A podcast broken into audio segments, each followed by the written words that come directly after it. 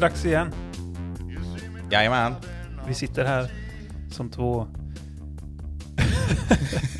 utmattade discgolfare, eller säga. Jag är det i alla fall. Jag är jättetrött just nu kände jag. Men jag eh, tror att jag kommer få upp energin lite här under eh, avsnittets gång. Det är min förhoppning i alla fall. Hur, hur är din eh, sinnesstämning? Jag är både... Jag är både mentalt och fysiskt utmattad känns det som. Men det är ju, för oss är det ju måndag också. Ja. Ja, det är det för alla, men, men inte när ni lyssnar kanske. Det vet vi inte. Nej, lite så. Ja. Eh, Vår inspelningsdag är ju oftast måndagar, som ni kanske vet. Och vi har varit iväg och spelat i helgen också. Och det ska vi återkomma till ganska snart. Mm. Absolut. Nu kanske till och med. Ja.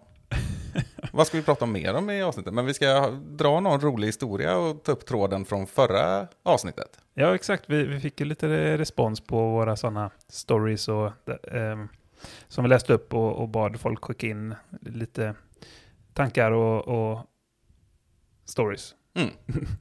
Eh, så är det ju. Men, eh, nej, men som du säger, det har varit en, eh, en eh, lång helg, en lång säsong tycker jag. Jag har varit ute väldigt mycket och spelat och tävlat. Och eh, det börjar på något sätt ta ut sin rätt känner jag nu faktiskt. Jag är, är lite sliten. Men det har varit en jäkligt trevlig helg. Och då, vi pratar ju alltså om den sista avslutande NT-tävlingen Just det. i Falköping. Och det, man, man ska säga kort om det, att vi blev ju, Rejält bortskämda med vädret. ja, det var faktiskt exakt det jag skulle säga. Ja. Och det var ju härligt efter SM och annat eh, väderelände som vi var igenom. Så det var riktigt kul att kunna spela discgolf under rättvisa förhållanden och, eller det är det väl i och för sig alltid på ett sätt, men, men eh, för en själv på något sätt. Mm. Att göra sig själv rättvis. Nej, och det var nästan oförtjänt bra väder. Alltså dels om man tänker på att det är slutet av september. Det kan vara exakt vilket väder som helst Mm. i stort sett. Och eh, dels att det var ganska dåligt här i trakterna före och det kommer väl förmodligen bli lite sämre nu bara om några dagar. Ja, torsdag, fredag var ju inte så jättebra. Fredag kväll var väl helt okej, men annars så var det liksom under lördag, söndag när tävlingarna gick var det ju liksom ja, på dagen 14-15 grader, sol och inte jättemycket vind. Nej. Framförallt inte på söndagen, det var ju i stort sett vindstilla. Nej, och jag tänker de som kanske inte är lika vana att spela på Mösseberg ska ju veta att det blåser ju alltid i stort sett. Ja. Alltså det är ju uppe på ett platåberg liksom. Det är, Mm. Vindstilla existerar ju nästan inte. så det här var nästan bästa tänkbara. Ja, ja så det var, det var kul. Och banan var ju i fint skick i vanlig ordning. Mm. Vi har ju pratat om, vi har ju pratat upp den här banan flera gånger förut och det gör vi ju rätt i. Tycker jag. Ja, Den det var är jättebra. och Det hör man ju. Jag träffar på folk som var där för första gången också nu och tävlade och de var, tyckte den var jätte, jättefin. Mm. Verkligen. Ja, men så är det. Eh, Så det var roligt. Sen, eh, jag min, min vana trogen gjorde två ganska bra runder och en dålig liksom. Och den där dåliga rundan har inte jag råd med. För mina, mina bra runder är inte världsklassrunder liksom. Så jag måste ha tre bra runder för att jag ska liksom få en eh, uppskjuten, så heter inte, framskjuten placering heter det. Mm. Ja, du hade, men du hade framförallt en tuff runda där, runda två också. Ja, precis. Och det är det jag menar med, med de här grejerna, att jag, jag kan få eh, framskjutna placeringar på mindre tävlingar, så här, som en eller två rundor, endagstävlingar liksom. Mm. För då gör det inte så mycket att jag är ojämn, för det är jag ju bevisligen. För att jag, när det är tre eller fler rundor på en, en större tävling, då gör jag nästan alltid en riktigt dålig runda. Liksom. Ja, det här har vi, det har varit uppe tidigare i podden också. Ja, det var det- efter Heatland och, Ja, exakt. och ja, någon mer gång också. Så det får nästan bli huvudmålet för nästa säsong, att eliminera de rundorna. Och Jag tror det handlar om att jag, jag har svårt att hålla fokus av olika anledningar som vi inte behöver gå in på. eh, Sådär. Men, men eh, jag har svårt att hålla fokus längre perioder och, och så. Och det är extremt viktigt i just discgolfen. Mm. Eh, Det här med att liksom hålla sig till sin gameplan och att, att liksom fokusera på puttningen liksom, och göra sin rutin och inte liksom tappa, tappa det här eh, greppet om, om, över din egen hjärna på något sätt. som det känns som att man gör ibland. Man liksom tar saker för givet och sånt på banan. Eh, och kanske skyndar på processer och stressar upp sig själv i onödan och sånt. Mm. Ja, Så det kommer jag behöva jobba med. Men eh, eh, det känns som att jag övertänkte saker, eller vad ska man säga? analyserade efter min andra runda som var eh, sämre då. Och så kände jag att nej, men jag tror jag vet vad jag ska göra nu liksom på tredje rundan. Och då blev ju den tredje rundan min bästa runda också. Mm. Och eh, nu säger jag inte att jag har hittat det eh, på grund av det, liksom. för så, så har det känts tidigare. Men, men man kan alltid hoppas att det, att det har gett någonting. Men det kan väl vara lite känslan som jag kan ha ibland, att när man åker ifrån en tävling och varit där en hel helg, så bara nu vet jag hur jag ska spela den här Mm. banan. Och, Ja. så. och det behöver ju inte betyda att man har haft dåliga förberedelser eller så. Det, det ligger nog i sakens natur tror jag, men eh, det är ganska lustigt. Eller det är väldigt olustigt att det är så. Ja, verkligen. Ja, men nu, nu har jag pratat om eh, mina ja, känslor inför tävlingen och lite sådär. Och, hur, hur var, var din känsla? Du gillar vädret också, eh, förstod jag. Ja, och trots vädret så hade jag ganska dåligt humör hela helgen måste jag säga. Jag började jättedåligt, alltså Mm. eh, innan egentligen. Alltså fin morgon och så satte jag mig i bilen. Jag, jag bodde ju inte där, jag har, ju- det är en dryg timme att köra dit härifrån. Ehm, nej, men så hade jag en sån här dålig känsla i armen och kroppen och så blev jag så här irriterad liksom att nu har det känts bättre ett tag och så. Sen var det inte så farligt när jag började kasta, men då gick det liksom dåligt de här första fyra hålen så tycker jag att jag kastade bra låg plus två. Liksom. Och hade Det lite Satte tonen så att säga. Ja, och så var det, så jag, var- jag var liksom stingslig och dåligt humör och, och jag tror inte att det var så roligt att gå med. Särskilt inte runda ett och tre, så jag får väl be om ursäkt här till de jag gick med. Jag har redan bett om ursäkt till Kim Fransson bland annat, han, Ja. från Spindisk. Ehm, Han spelar bra för övrigt. ja, jättebra. Mm. Han spelade bra när jag gick med honom och så gick han ännu bättre i runda två. Mm. Så att, eh, Roligt. Nej, men han är en, en glad prick. ja, jättetrevlig. Som dessutom, side-note, eh, håller på att vara i en diskussion med Malmö stad, eller kommun eller vad det nu är, Mm. gällande en ny discgolfbana där. För det behovet är ju skriande. Ja, det får man ju säga. Det är en jätteregion och väldigt få stora banor egentligen. Eller väldigt få banor Mm. överhuvudtaget. Det är, det är ju inte gödslat med små banor heller i Skåne. Nej, nej, det är verkligen en bristvara där nere. Så han har varit en diskussion med dem och som jag har förstått så är det väl så att eh, det inte mer än att de är positivt inställda till en ny bana, men jag tror inte det är så mycket mer framskrivet än, än så, så att säga. Nej, Så det de var vet inte väl... var, helt enkelt, vad det, det ska var- vara. Nej, det är väl liksom en fortsättning på en, ett medborgarförslag som jag förstod också. Och så, Mm. så de vill hitta någon lösning och det kan de nog göra. Ja, och jättekul att det finns sådana som eh, han som tar tag i det och att, att det finns sådana städer och kommuner som nappar på det. Mm. Absolut. Hoppas att det blir något bra slutresultat av det. Ja. Jo, nej men runda ett och tre. nej men jag var, inte, jag var inte på så bra humör. Runda två var lite bättre humör i alla fall. Sen gick jag ungefär samma resultat på, eller vad var det, ett spann på tre kast på all, mellan sämsta och bästa rundan på de tre rundorna. Så att det var ju ungefär samma resultat hela tiden. Men eh, det, det som störde mig och som blev tydligast på runda tre var ju också att jag kände att jag fick tillbaka en högsta nivå som var hög. Och, Ja. och, och spelade väldigt bra, ändå ganska långa stunder om man räknar i tid.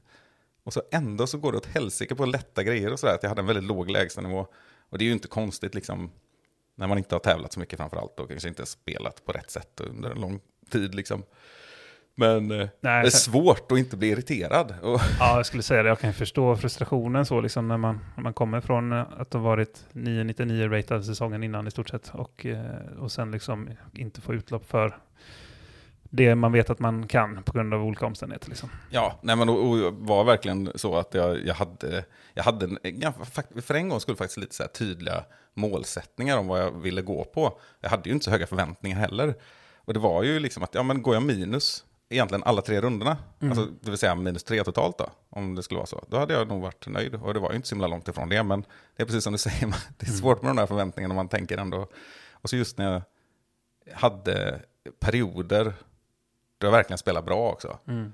Eh, och bland annat som jag sa förut när vi pratade, jag gjorde birdie på de två svåraste hålen statistiskt på banan, hål 4 och 5. Och så gör jag liksom bogeys från 30 meter när jag bara ska lägga fram den och lägga i den. Ja. Och sådär, så det är väl lite, det är lite svårt att hantera.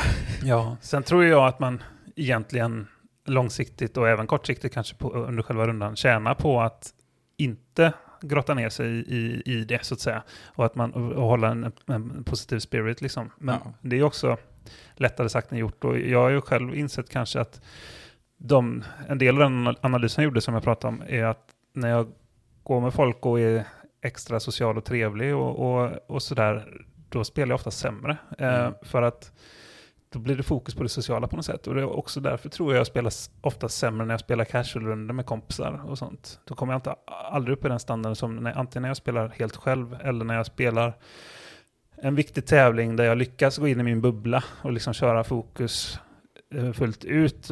Och, vilket är kanske enklare då när man går med, med helt nya människor eh, som man liksom inte har någon relation till sen Mm. innan och för stunden inte aktivt försöker skapa någon relation med, eller men du förstår vad jag menar. Ja, Att, ja. att man liksom, eh, och då kan man, kanske man kan uppleva som en surgubbe om man nu är sån som liksom knappt ställer några frågor eller svarar på tilltal.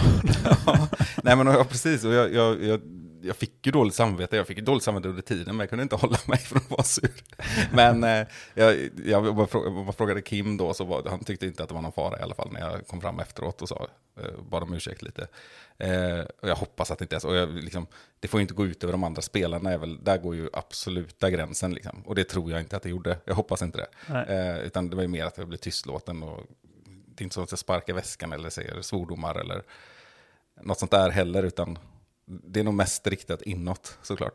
Men Ja. det är intressant det här med, med, för det här borde vi ha ett eget avsnitt om också, om men dels analysera det mentala spelet, men också förberedelser och hur man ska gå tillväga under, under och sådär också. Eh, det är nog väldigt individuellt, för apropå det här att man inte ska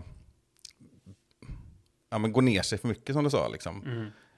Det ligger nog väldigt mycket sanning i det, givetvis. Men jag har också känt många gånger att, att jag behöver det där, att få bli sur. Liksom. Eh, och många gånger, de flesta gångerna, så har det gett ganska bra resultat. Liksom.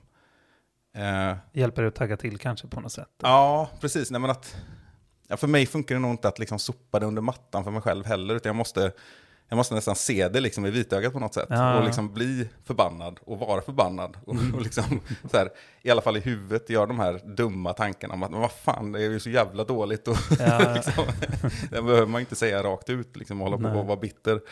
Ehm, nej men och, det hände väl egentligen också nu på runda tre när det var så. Alltså jag började på hål 12 och vi, eh, efter hål 18 hade jag gjort en till bogey och liksom låg plus tre, inte hade gjort en birdie och tyckte vad fanken är det här? Så dåligt har jag inte varit hela vägen liksom. Nej. Då gjorde jag ju liksom birdie på 1, 2, 4, 5, 6. Och liksom när det verkligen blev så här, nej, vad, vad- är det här? Och så liksom var förbannad på både mig själv och på löv och på träd och på Mm. grässtrån liksom. Och på solen och på vinden och på Falköping och slätta. Ja. Allting var i vägen för mig. Nej, men det ligger ju någonting i det som du säger, det här liksom bounce back-grejen. Det är väl ett allmänt liksom förekommande företeelse känns som det här med att efter en boogie ta en birdie. Att det jag tror det är ganska vanligt att man gör det. Mm. Och jag kan känna igen med det, liksom att man, man blir lite så här, äh, nu jävlar liksom. Att man, man liksom, så där kan man inte hålla på. Så, och så gör man eh, ett bra hål efteråt. Liksom. Eller för din del så var det liksom en, en, några hål och så sen några hål dåliga och sen några hål bra. Då. Mm. Så det, det kan ta sig uttryck på olika sätt då kanske. Ja, men också, så tror jag också att det är... ehm, nej, men jag tror att många, jag tror att de som spelar med mig när det är så här, eh, de märker ju också att jag försöker hela tiden. Jag ger inte upp eller blir så nonchalant eller blir sur eller åh, nu är det helt skitsamma. Jag kanske säger nu är rundan förstörd, för mig, liksom tyst för mig själv. Eller det är säkert så att folk hör också. Ja. Men, eh, men eh, det, är inte, det syns nog inte i spelet eller i viljan eller hur jag försöker på nästa kast och på nästa kast igen. Det tror jag är ganska tydligt. Sen finns det ju all anledning att liksom analysera även den här gången och att man förstår att det är ganska svårt. För det jag säger är ju att jag kom in i det med, en jät- med jättedåligt humör egentligen redan på första tiden. Ja. Och samtidigt med låga förväntningar. Och så det, det är så många motsägelser i detta. Jag, in, jag kom inte till tävlingen och trodde att nu ska det gå fantastiskt bra. Eller liksom inte ens i bakhuvudet trodde att det var, eller det hade jag nog kunnat hantera bättre såklart. Jag trodde Mm. att det hade varit jobbigt. Men eh, det är komplicerat både med mentala förberedelser och hur man hanterar det under tiden. Och det är också tydligt, det är väldigt tydligt att det finns behov av en analys efter den här helgen. För den var ganska speciell för mig på något sätt. Jag har inte Mm. upplevt samma sätt innan. Ehm, Nej, men det, det är som du säger, det här med att eh, inte ge upp och tagga till och liksom sådär. Och det, jag har ett citat från Macbeth Mm, mm. som är liksom gränsat till det och som, som eh, också påminner om vårt kommande segment som vi ska ha här. Ja, Eh, det, borde, det måste vi göra reklam för också. Det borde vi gjort tidigare. ja, just det. Ja, men vi ska ju köra citatmaskin eller diskmaskin. Ja, precis. Omåttligt populärt segment, i alla fall om ni frågar oss då. Ja, men exakt. Och vi har också fått en del glada tillrop gällande just det. Ja, det har vi faktiskt. Eh, Men gällande det här eh, som du var inne på då, så, så har han sagt så här då. My greatest point is my persistence. I never give up in a match, however down I am I fight. Mm. Det, och det, det, är, det är liksom typiskt Macbeth får man ju säga. Ja, det är det. Och det, det, det har jag i färskt minne. Att det statistiskt är så också. Att han brukar ligga högt på den statistiken som heter bounce back. Ja. Ja. Precis.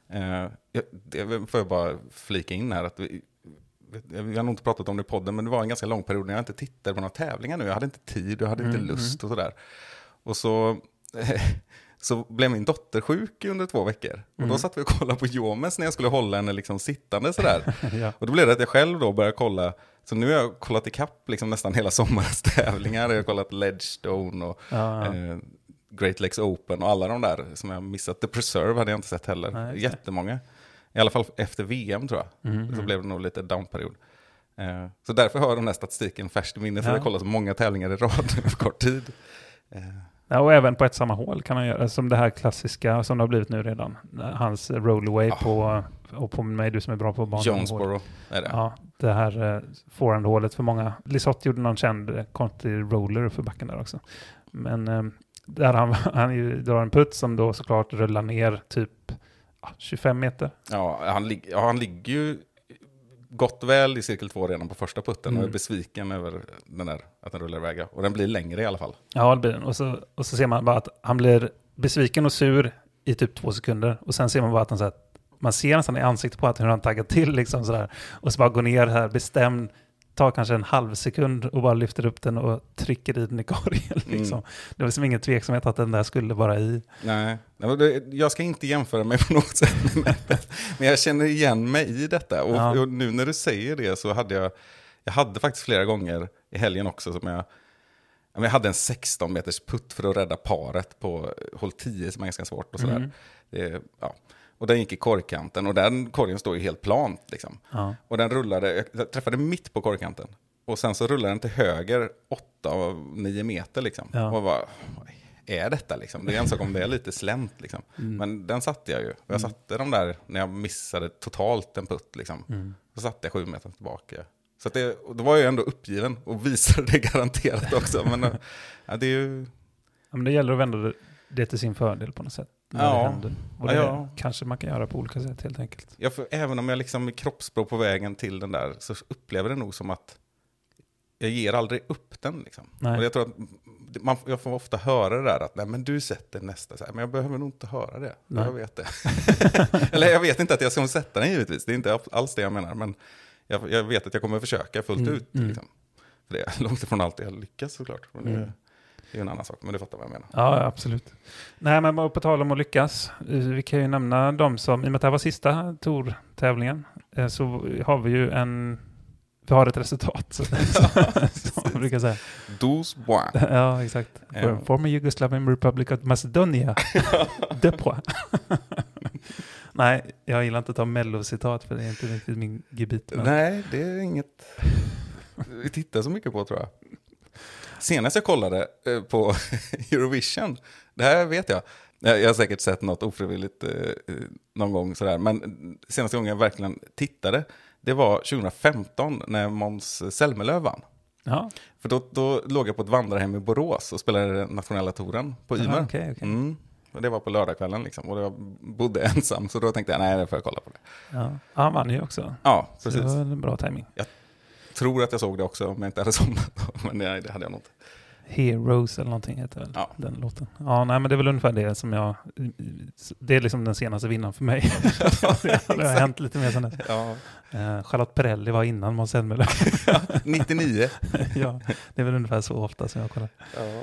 Eh, men eh, hur som helst. Det var discgolfrelaterat. Ja, det vart ju det ändå på något sätt. Nej, men vi har ju två nya segrare. Ja, vi fram till. Två som aldrig har vunnit totala nationella touren. Exakt. Och på damsidan var det ingen mindre än, Elina Rydberg. ja, Nej, så stort grattis Elina. Eh, väl jobbat. Jag tror hon hade eh, en vinst, en andra plats, en tredje plats och en sjätte plats eller sånt där. mm, Ehm, jättehäftigt. Mm. Och med tanke på att hon, man märker att hon är en förebild för många eh, discgolfare nu. Hon har ju inte spelat jättelänge, men det märks jättetydligt att hon är en förebild för många som har kanske börjat efter det och sådär. Tänk Ja. nu då. Ja men exakt, Nej, jag tycker också det. Hon är kanonbra för sporten. Liksom. Att hon, hon är så, på tal om persistence som, eh, som vi pratade om, och det är hon ju verkligen. Att eh, hon är committad till, och ursäkta alla engelska uttryck här nu, men, men eh, hängiven sporten, så kan man väl säga. Mm. Och eh, gör, promotar sig själv och sporten bra på sociala medier och eh, är ett liksom bra ansikte utåt. Eh, och lägger in tiden det krävs också. Och med tanke på, som du säger, att hon har spelat så kort tid så kommer hon att utvecklas ännu mer och bli ännu bättre. Mm. Så nej, jättekul. Ja, jag håller helt med om den bilden. Det här är inte någonting vi har pratat om innan heller. Men just det där, det är också någonting som tilltalar mig väldigt mycket. Att hon, hon tar sporten på allvar också. Mm. Och, och visar att hårt arbete lönar sig. Och väldigt uppenbar kärlek till sporten också. Ja, visst. Nej, och det har ju också, jag menar hon är inte så här jättehögt ratad egentligen, även om hon spelar bra. Så där. Men hon är också ojämn som många är när man är, är ny så. Mm. Hon är väl där runt 850-860 någonting. Och det är inte att förakta så, men, men hon är ändå liksom en eh, sponsor i Prodigy och sådär. Och det visar nog att allt det runt omkring hon gör är så värdefullt liksom. Mm. Och det är också starkt att liksom få en sponsor i den positionen hon är inför en säsong och sen förvalta det på så otroligt bra sätt. Ja, ja men exakt. Ja. Nej, så det är roligt. Ehm, och sen på här sidan har vi ju förvånande på ett sätt. Eller så, det, det kändes självklart att Linus skulle vinna. Det gjorde han, men han har ju inte vunnit innan kom vi fram till. Nej, Den den har han inte. eh, eller han har vunnit massa, men inte just den nationella to- totalen. Nej, 2020 så var det ju ingen nationell tour och 2019 vann Kalle Ulvenen Mm. i Open-klassen. Så att, Vem det var första gången för Linus. 2018? Har du koll på det? Nej, men kan det inte varit så att det var Emil Dahlgren som vann totalen där? Så kan det ha varit. Han har vunnit så många gånger så det är inte lätt att komma ihåg. Nej. Ja, vi, vi säger det. Ja. Grattis. Grattis Emil Dahlgren. Eh, nej, men kul med två nya vinnare. Mm, ja, verkligen. Eh, och Linus har vi ju pratat gott om i många avsnitt tidigare och det kan vi väl göra mer gånger i och för sig då. Men vi, vi kan lämna det där för nu. Ja, och så kanske nämna att han, han vann ju tre av fyra deltävlingar. Den enda som lyckades slå honom på nationell tour var ju Max Regitnich. Just det. Och han kom ju I- också tvåa totalt. Han har haft en väldigt bra säsong. Nej men han, som du säger, har haft väldigt bra, framförallt andra delen av säsongen. Mm. Eh, lite samma som, vi måste nästan ge en shoutout till Melker Molin också tycker jag, som Ja. har gjort det väldigt bra nu sist i Falköping inte minst. Verkligen andra plats. Ja, grymt spelat. Ja, men de har spelat eh, flera tävlingar nu egentligen på en jättehög nivå. Ja. Och det har väl, det har man ju väntat på. Ja, men han har ju tagit nästa steg nu och, och han är också som, som Max där, eh, första halvan av säsongen, inga större framsteg direkt, men nu, shit vilket steg han har tagit nu. Mm. En sån spelare som har haft en hög högsta nivå i sig länge också. Ja, ja men så är det. Så Ja. ja. shoutout till honom också. På tal om shoutouts, äh, outs, eh, shoutouts, ska vi hoppa vidare till Jonas Hangmar? Det gör vi. Ja, Ska vi ta en vignett? det gör vi. Det blev rätt den här gången. Där satt den. Jo, förra avsnittet pratade vi om sådana här roliga incidenter eller händelser kopplade till discgolf. Ja, Och bad då om era roliga berättelser. Och vi ska läsa upp en sån som jag fått in. precis. Och det är alltså Jonas Hangvar. Många känner väl till honom. Linköping-baserad. I aktiv i förbundet Det också. och eh, allmänt trevlig kis som åker runt på många tävlingar. Mm. Vi kör lite högläsning här. Ska- Jag läser hela mejlet. Ja, men gör det. Ja. Eller nej, det gör jag inte alls det. Läs själva storyn. Ja. Så här skriver Jonas. Jag och Henrik Wahlman spelade den helmysiga pargolftävlingen Kasta Plast Special Opens i Örebro. Och vi har efter två rundor landat i Chase Cardi Open där vi får förmånen att spela med Viktor Svitkovic och Petri Kalliomäki. Petri, för de som inte känner honom, är ju en rejält byggd discgolfare och kastar långt och har en tydlig finlandssvensk dialekt. Det infinner sig snabbt en väldigt trevlig stämning i vår grupp där alla peppar varandra och vi har otroligt roligt med diverse skämt och lustigheter som kastas mellan alla i gruppen. Vi är väldigt samstämda på humorfronten helt enkelt. Tredje rundan går på Brickeberg och mot slutet av rundan kommer vi till hål 2 som är ett kort, tajt skogshål som slutar med en öppen, upphöjd korg. Jag minns det som att jag och Henrik sätter vår birdieputt varefter Peter ska putta. Han lyckas krångla i putten och blir väldigt nöjd med sin insats och studsar fram till korgen, plockar upp disken och levererar någon självsäker kommentar till oss andra stående framför korgen. Även om jag inte kommer ihåg vad han sa så kommer jag väldigt väl ihåg hur förvånad Peter blev när han skulle kliva ner från den upphöjda korgen. Bara för att notera att han fastnat med sin tröja, jacka, byxa på något magiskt sätt i korgkanten.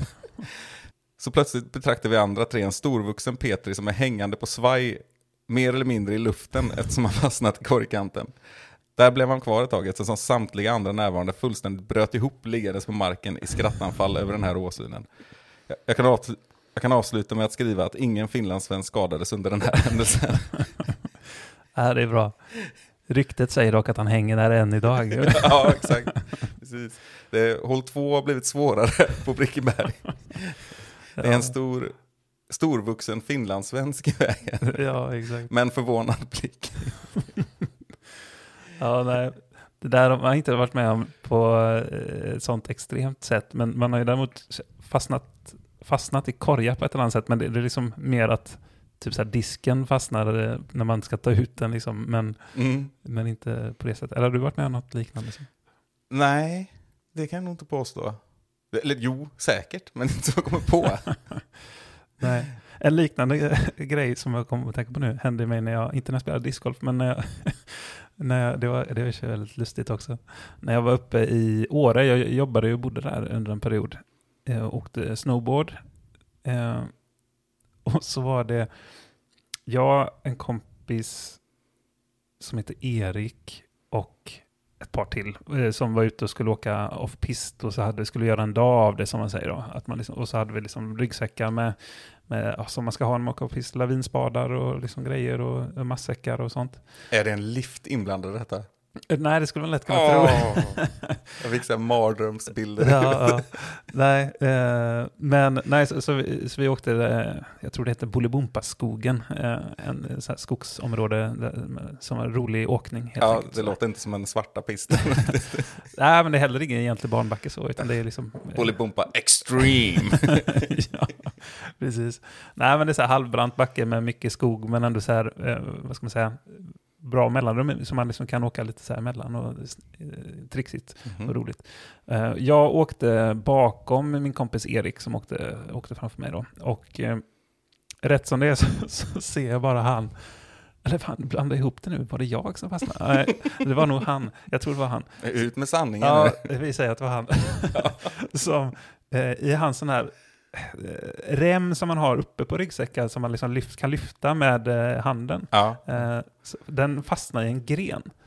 Så han, så han liksom åkte ganska fort också. Så han slungade sig liksom upp, och för det tog ett tvärstopp liksom, så slungades han upp. Och så fastnade hans snowboard i en annan gren. så han blev hängandes i luften med ryggsäcken i ena änden och snowboarden. Liksom. Alltså han blev som en mänsklig hängmatta liksom, om du förstår. och, och alltså, den åsynen, det var något av det sjukaste jag sett i alla fall i det sammanhanget. Så jag, jag började, jag började, jag bröt liksom bara ihop och, och, och ramlade bara rätt ner i snön. Och, och han med, samtidigt som han var liksom så här, hjälp mig ner typ, men samtidigt så garvade han också, för han förstod ju att, att det var så extremt konstigt. Men ja, det slutade med att han liksom fick eh, ta av han ryggsäcken och vi fick ner han till slut. Så, eh, det var jag kom, liknande incident kan man säga. Ja, jag, jag får så här, associationer till min uppväxt. Jag jag har ju en två år yngre bror som du känner, Ja, Jakob. Och han, eh, man kan säga att vi är väldigt lika på många sätt, men väldigt olika på vissa sätt. Och jag är lite mer så här hetlevrad, men försiktig. ja. Och han är väldigt lugn, men eh, äventyrslysten. ja jag fattar. Så kan man säga. Eh, så just det här att eh, när vi åkte till fjällen när vi var små, han var ju sådär, Han skulle ju bara ställa sig i fartställning. Liksom. Det spelar ingen roll att han var sex år gammal. Han var nej. kanonkuleställning direkt, rakt ner på backen, inte någon enda sväng. Och in i puckelpisten liksom och slog, slog sig helt blå. Och han, han byggde även hopp hemma och sådär Ja, med, ja. snowracen liksom. Och, Ja, och, och, och bröt nyckelben för att han självklart krockade med en tall. För det var ju bara tall i den skogen. Det fanns ju ingen öppen backe liksom. nej.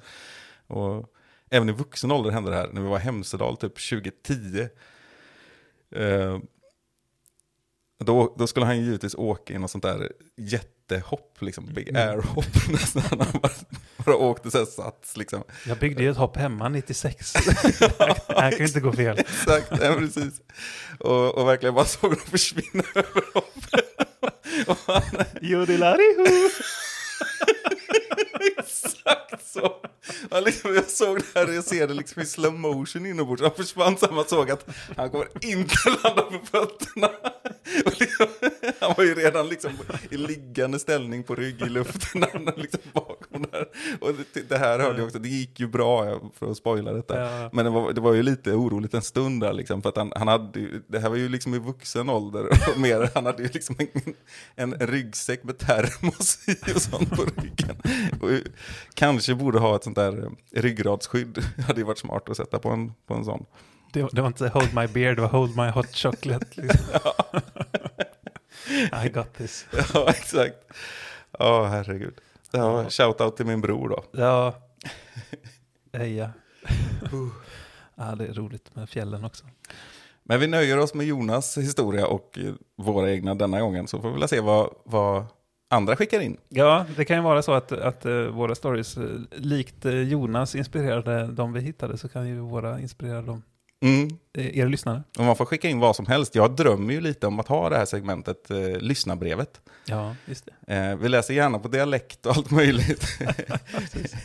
eh, Jag har diskuterat om vi skulle ha östgötska, men så kom vi fram till att Hangvar har inte så mycket östgötska trots att han Nej. är därifrån. nej, precis. Då hade du fått ta den. ja, spara det till nästa gång. Ja. Ja, äh, men tack Jonas för att du skickade in, det uppskattar vi väldigt. Eh, Vi, vi kan säga att vi har fått en del andra tips också, men det, det tar vi i ett senare skede. ja, vi har ju historier som hänger ihop med annat liksom. Ja, men exakt. Så vi tar det då. Men, äh, ska vi leka lek? Ja, nu leker vi lek citatmaskin eller diskmaskin. Yeah. It's on like Donkey Kong. Och På tal om citat. ehm, jag känner lite grann att du ska få börja Simon. Ja, ja men det, jag tar gärna lead som man säger. Jag har boxen kan man säga så. Mm.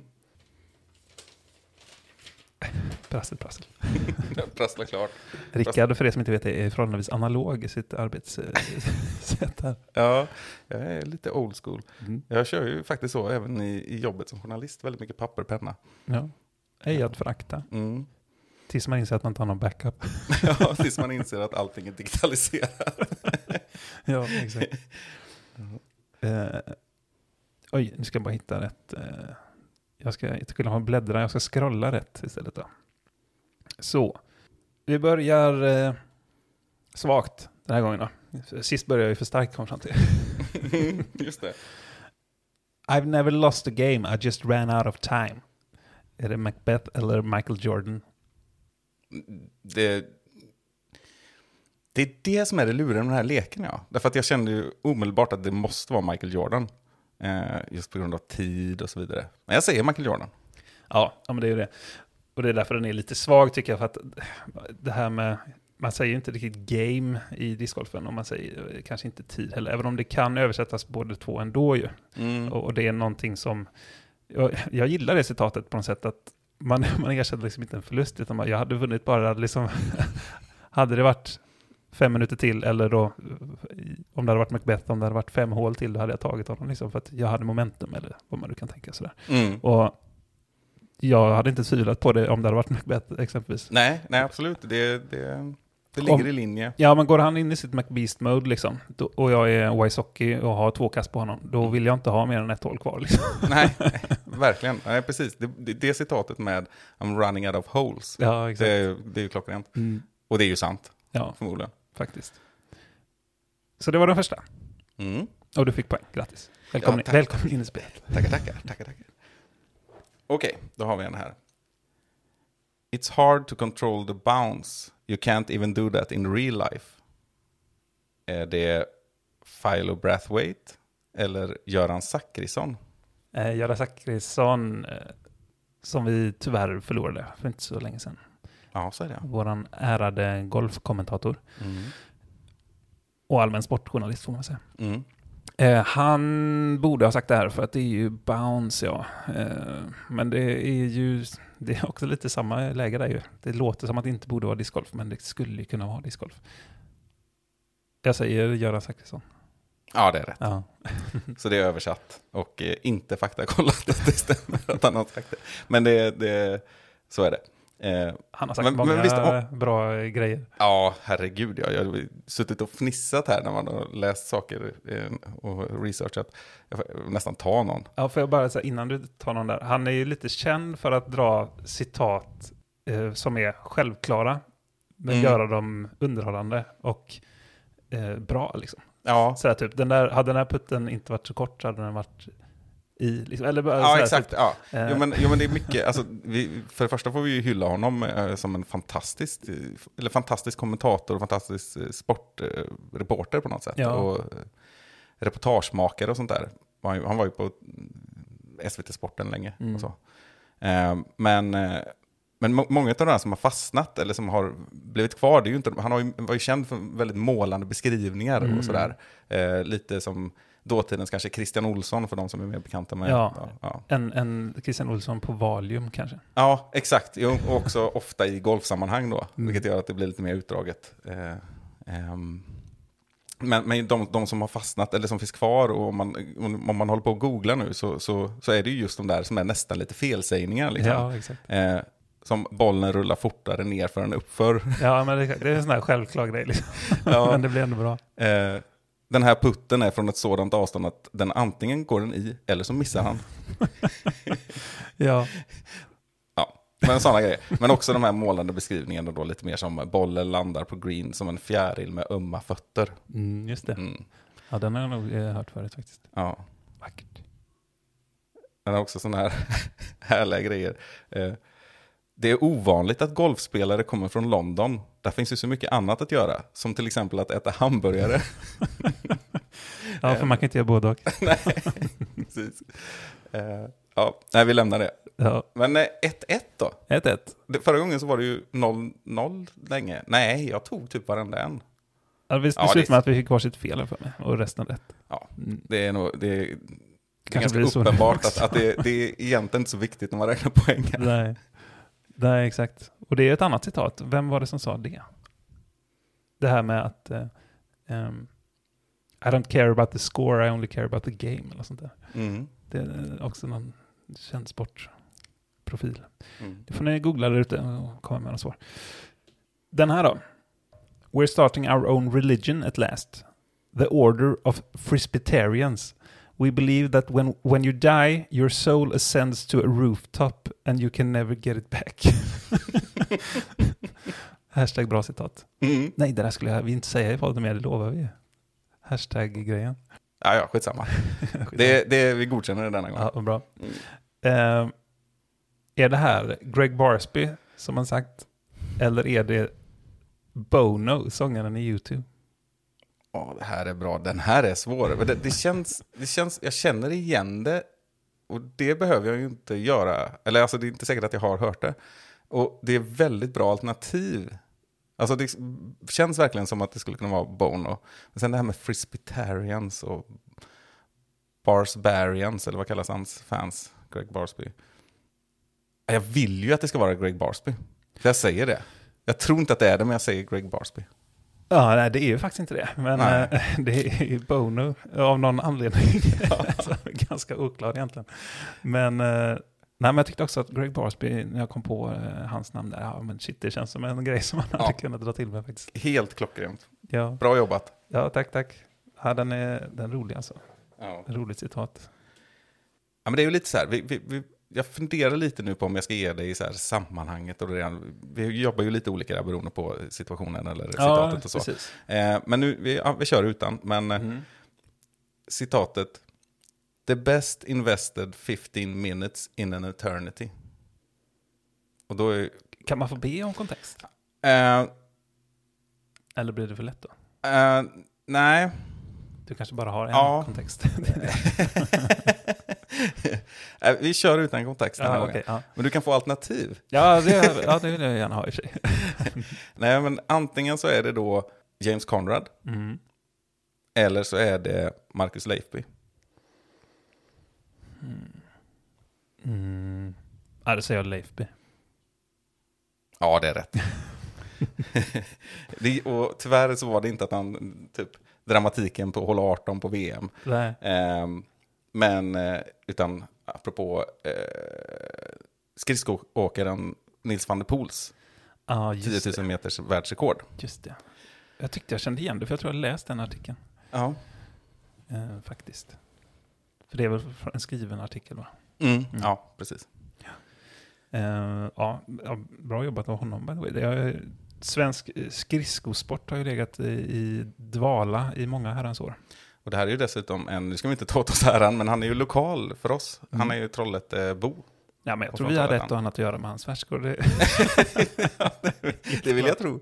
Nej, men jag, har, jag har ju träffat honom några gånger också. Ja, ja. För, I alla fall för några år sedan. Jag tror att jag skrivit en artikel om honom och pratat med honom någon gång. Kul. Jag har ju ett förflutet på sporten. Mm. Men vem visste? Man kunde ana. Nej, precis. Exakt. Ja, nej, men då leder jag här. Det var ju trevligt. Ehm, då har vi... Ska jag dra en till då? Ja. Why are you scared of life? är det här... eh, Vad ska vi kalla honom för? Australiensiska naturvårdaren Steve Irwin? Eller är det, på tal om natur, eh, Eagle McMahon som har sagt det? Ja, det här är bra. Det var bra. Dels, dels Steve Irwin som alternativ, men också naturvårdaren. Ja. Naturvård och brottas med krokodiler. Alligatorer, förlåt. Det här, det här beror på. Han har brottats med diverse. Ja, precis. Har du, finns det ett farligt djur så kan du ge dig fanken på att han har brottats med Han har sagt både gator och croc på bästa sändningstid många, många, många gånger. Kan. Ja, precis. Kan du med, med riktig AC-dialekt också? G'day mate, Nej. it's Wesley's cock should he? Ja, det var bra. Ja, det gillar vi. ja, helt Eh, okej kanske. Nej, men det här, det här vet jag ju faktiskt är Eagle McMahon. Eh, jag kommer inte exakt ihåg när det är. Jag kan hjälpa dig där. Ja, My, mycket riktigt, Eagle McMahon och ett av de numera mer kända discgolfcitaten faktiskt. Ja. Som man också har fått höra på flera rundor faktiskt. Folk, som har sagt till sig själva när de har missat.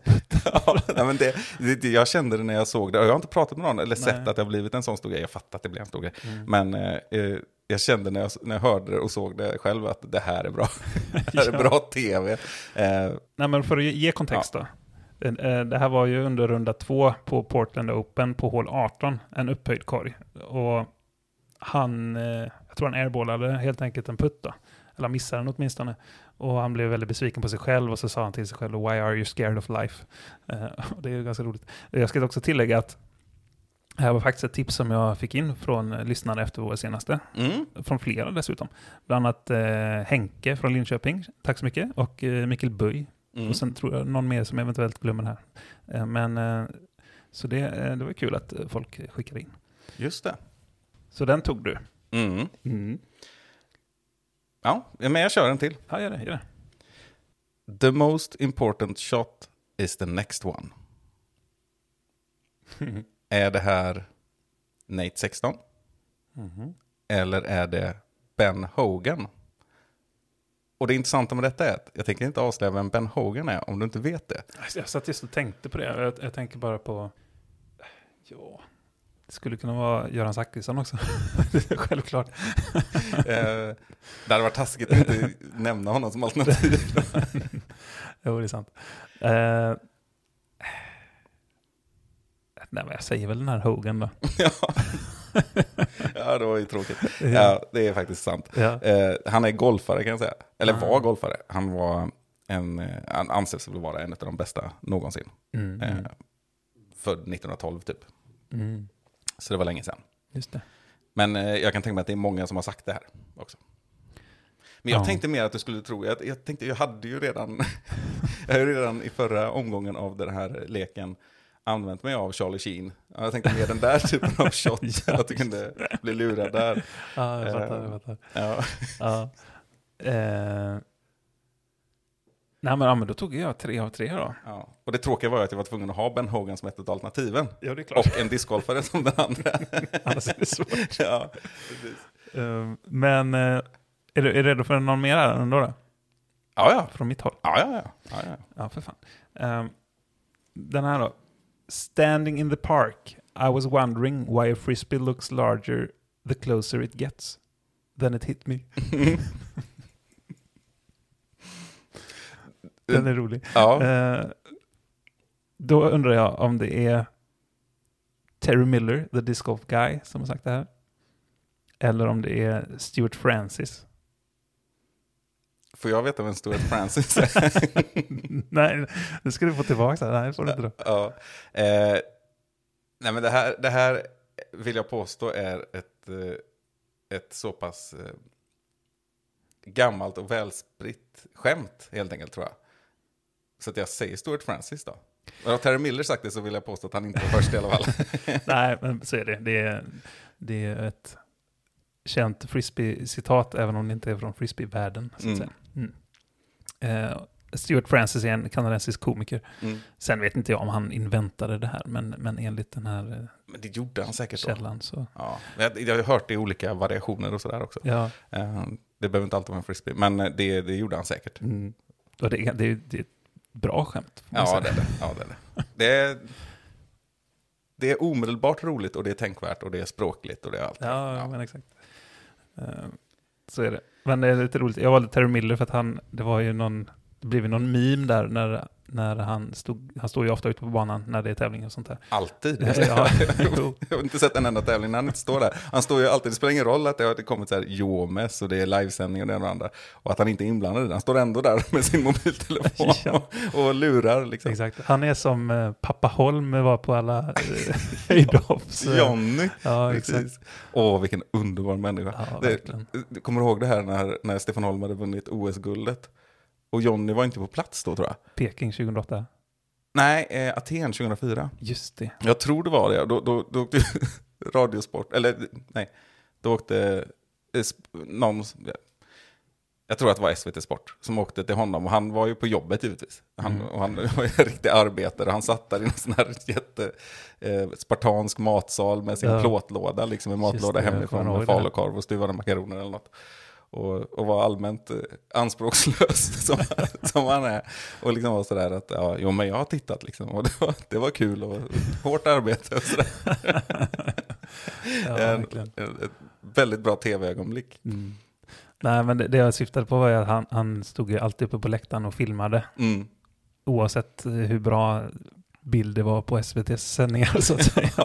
Filmade alltid med sina handycams som han hade med sig. Ja, exakt. Eh, Så det var, eh, eller är väl en god karaktär. Jag vet, inte, han lever väl förhopp- förhoppningsvis. Ja, det tror jag.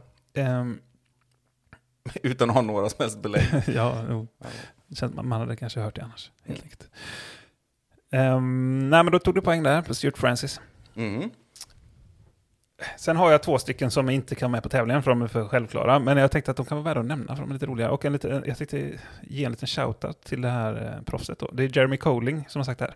Mm. Och han har ju haft en liten tuff tid nu när hans eh, eh, hela bag och alla hans backup-diskar och allting blev ju stulna Mm. ur hans bil. Han livesände på Instagram och allt möjligt där. Ja, och grät och hade det jättetufft. Ja. Eh, och sådär. Så jag tänkte att vi kan ge han eh, lite tid här i podden med lite roliga citat som han har sagt. Gärna. Eh, Det ena han har sagt är så här. Every once in a while I feel like, you know, yeah sure, they're better looking than me, and yeah, they can throw farther than me. And so what? That they can putt better, but at least their approaches are closer and more consistent. Mm. Där tyckte han ner sig själv rätt mycket. Ja, den är, den är väldigt bra. En annan sak som Jeremy Coling har sagt, som jag snappade upp eh, när jag lyssnade på eh, någon tävlingar, sådär, som jag tyckte var lite rolig. Och det var, han sa I need to rethink my entire career. Det var, såg du när Chris Dickerson aceade det här hålet som också James Conrad aceade? Ja, När han inte firade utan bara gick, vilket det var ganska märkligt by the way. ja faktiskt. Men han hade såg, väl, han såg hade nästan väl, arg ut på något sätt. ja, men han hade väl gjort några dåliga hål där på rad eller något sånt där, tror jag. Eller han kom från ett dåligt hål tror jag, och det var en otrolig bounceback eller något sånt. Ja, Mm. ja lite fira kan man göra. Ja, ja hur som helst. Eh, men eh, nej, och Coling har väl alltid sagt att det där är ett forehand-hål eh, och, och hela tiden. Och så sen eh, så aceas det typ två år i rad och, i, på backhand kastade. Och, då- och i sviterna av det så sa han att I need to rethink my entire career. Ja, och då är det ju också lustigt att tänka för att jag tror att Coling är en sån som har fått andra att tänka så. Men med sina forehand turnovers. Ja. Ja, han är ju Absolut. någorlunda stilbildande med det kan jag tänka i alla fall. Mm. Eller bara när, man, när han var i Ale och kör en thumber över på hål 3 på gula banan. Ja. Det är ju också, det är ju ingen som ens har försökt efter det. Ja, nej, men han... Jag kommer tänka på, på en annan grej. På hål 18 på Falköping. Mm. Det är ett tajt eh, vänstervridet hål. Eh, där stod jag och övningskastade på fredagen och så stod Mike bredvid och kollade typ. Så körde jag en forehand turnover. Eh, och så tog jag in något träd och sen så kastade jag en backhand heiser tog i ett träd. och så sa han, du, du vet att du kan kasta backhand också va? Så jag gjorde precis det. Så han, Jaha, jag kollade bort precis när du kastade. Jag bara trodde att det var en forehand igen. Så nej, jag är lika dålig på båda. Jag vet inte om jag sa det, men ni kom på nu. vad, vad kastade du sen på tävlingen där? Alltså jag körde en backhand och en forehand. Eh, nej, en backhand, två forehands blir det väl då. Ja. Jag fick ingen birdie faktiskt på det hållet. Mm. Har ingen boogie heller. Men nej, den borde ha någon birdie där. Samma med hål 1. Och också spelade det dåligt också. Och då är det två av de enklare hålen. Mm. Jag hade faktiskt eh, eh, lägre snitt på hål 4, som är banans svåraste hål enligt statistiken, Mm. än på hål 13, som, nej hål 8, som är banans lättaste hål. Ja, ja, det är lite ironiskt. Och då hade jag alltså under par på hål 4. Mm. Ja, det är bra. Nu har jag inga mer citat. Nej, jag har ett till, men vi kan spara det faktiskt. Okej, jag nästa gång. Ja, Vann jag den här gången då? ja, ja. ja. Yes. Det, det måste ju varit överlägset. Hade Säkert jag... 20-0 kanske. Något sånt. Ja. Känns så. Säkert. Ja, men tack för en god match. Ja, tack detsamma. Vad vinner jag för någonting? Lika trevligt som vanligt. Vad sa du? Vad vinner jag? Eh, ja, Jag kan få eh, Christian Bengtssons ett kilo mjöl kanske, som han inte har fått av oss. nej, just det. Och vi, åh, ja, han skulle ju få det i helgen, men eh, det fick han inte. Nej. Det är sammanfattningen. Eh, så om du lyssnar nu Christian, vi har mjöl till dig. Om du inte hämtar det så tar jag det. nej då, du ska få det. Men Elina har fått sin stjärna, Just det. utsmycka sin bag med. Mm. Det kommer vi lägga upp eh, i dagarna på sociala medier. En sheriffstjärna, Mm. för hon är en sheriff. ja, och en stjärna. Mm. Ja. Mm. Precis. Så det var kul. Så jag hej till henne i helgerna. Mm. Men, you go. ja, känslan är att du också skulle säga att vi kanske börjar runda av nu. Jag tror det. Vi har ett par andra grejer som är roliga att prata om, men, men vi får väl spara dem. Jag tror du skulle säga, vi har ju andra grejer som är mycket roligare att göra än att spela in part. Det har vi definitivt inte. Nej. Inte jag i alla fall idag. Nej, nej. Eh, så är det. Men, eh, ja, men ska vi tacka för er som har lyssnat och, och säga att eh, nästa gång så är ni välkomna åter. Nästa gång kan det vara du som är med i den här podden. ja, det kan det också. Ja. Nej, men tack så mycket för bidrag och fortsätt skicka. Ja, gör det för fasken. Så, eh, så hörs vi och så ses vi säkert ute på en eh, fairway som Paul Julebar hade sagt. See you down the fairway. Mm. Med de vackra orden avslutar vi nu. Okej, hej då! Ha det bra! See me driving after tea. Weather's looking good. got a disc bag full of tricks. Yeah, I got them spinning. I'm listening to music you can't hear. I got my magic plastic in the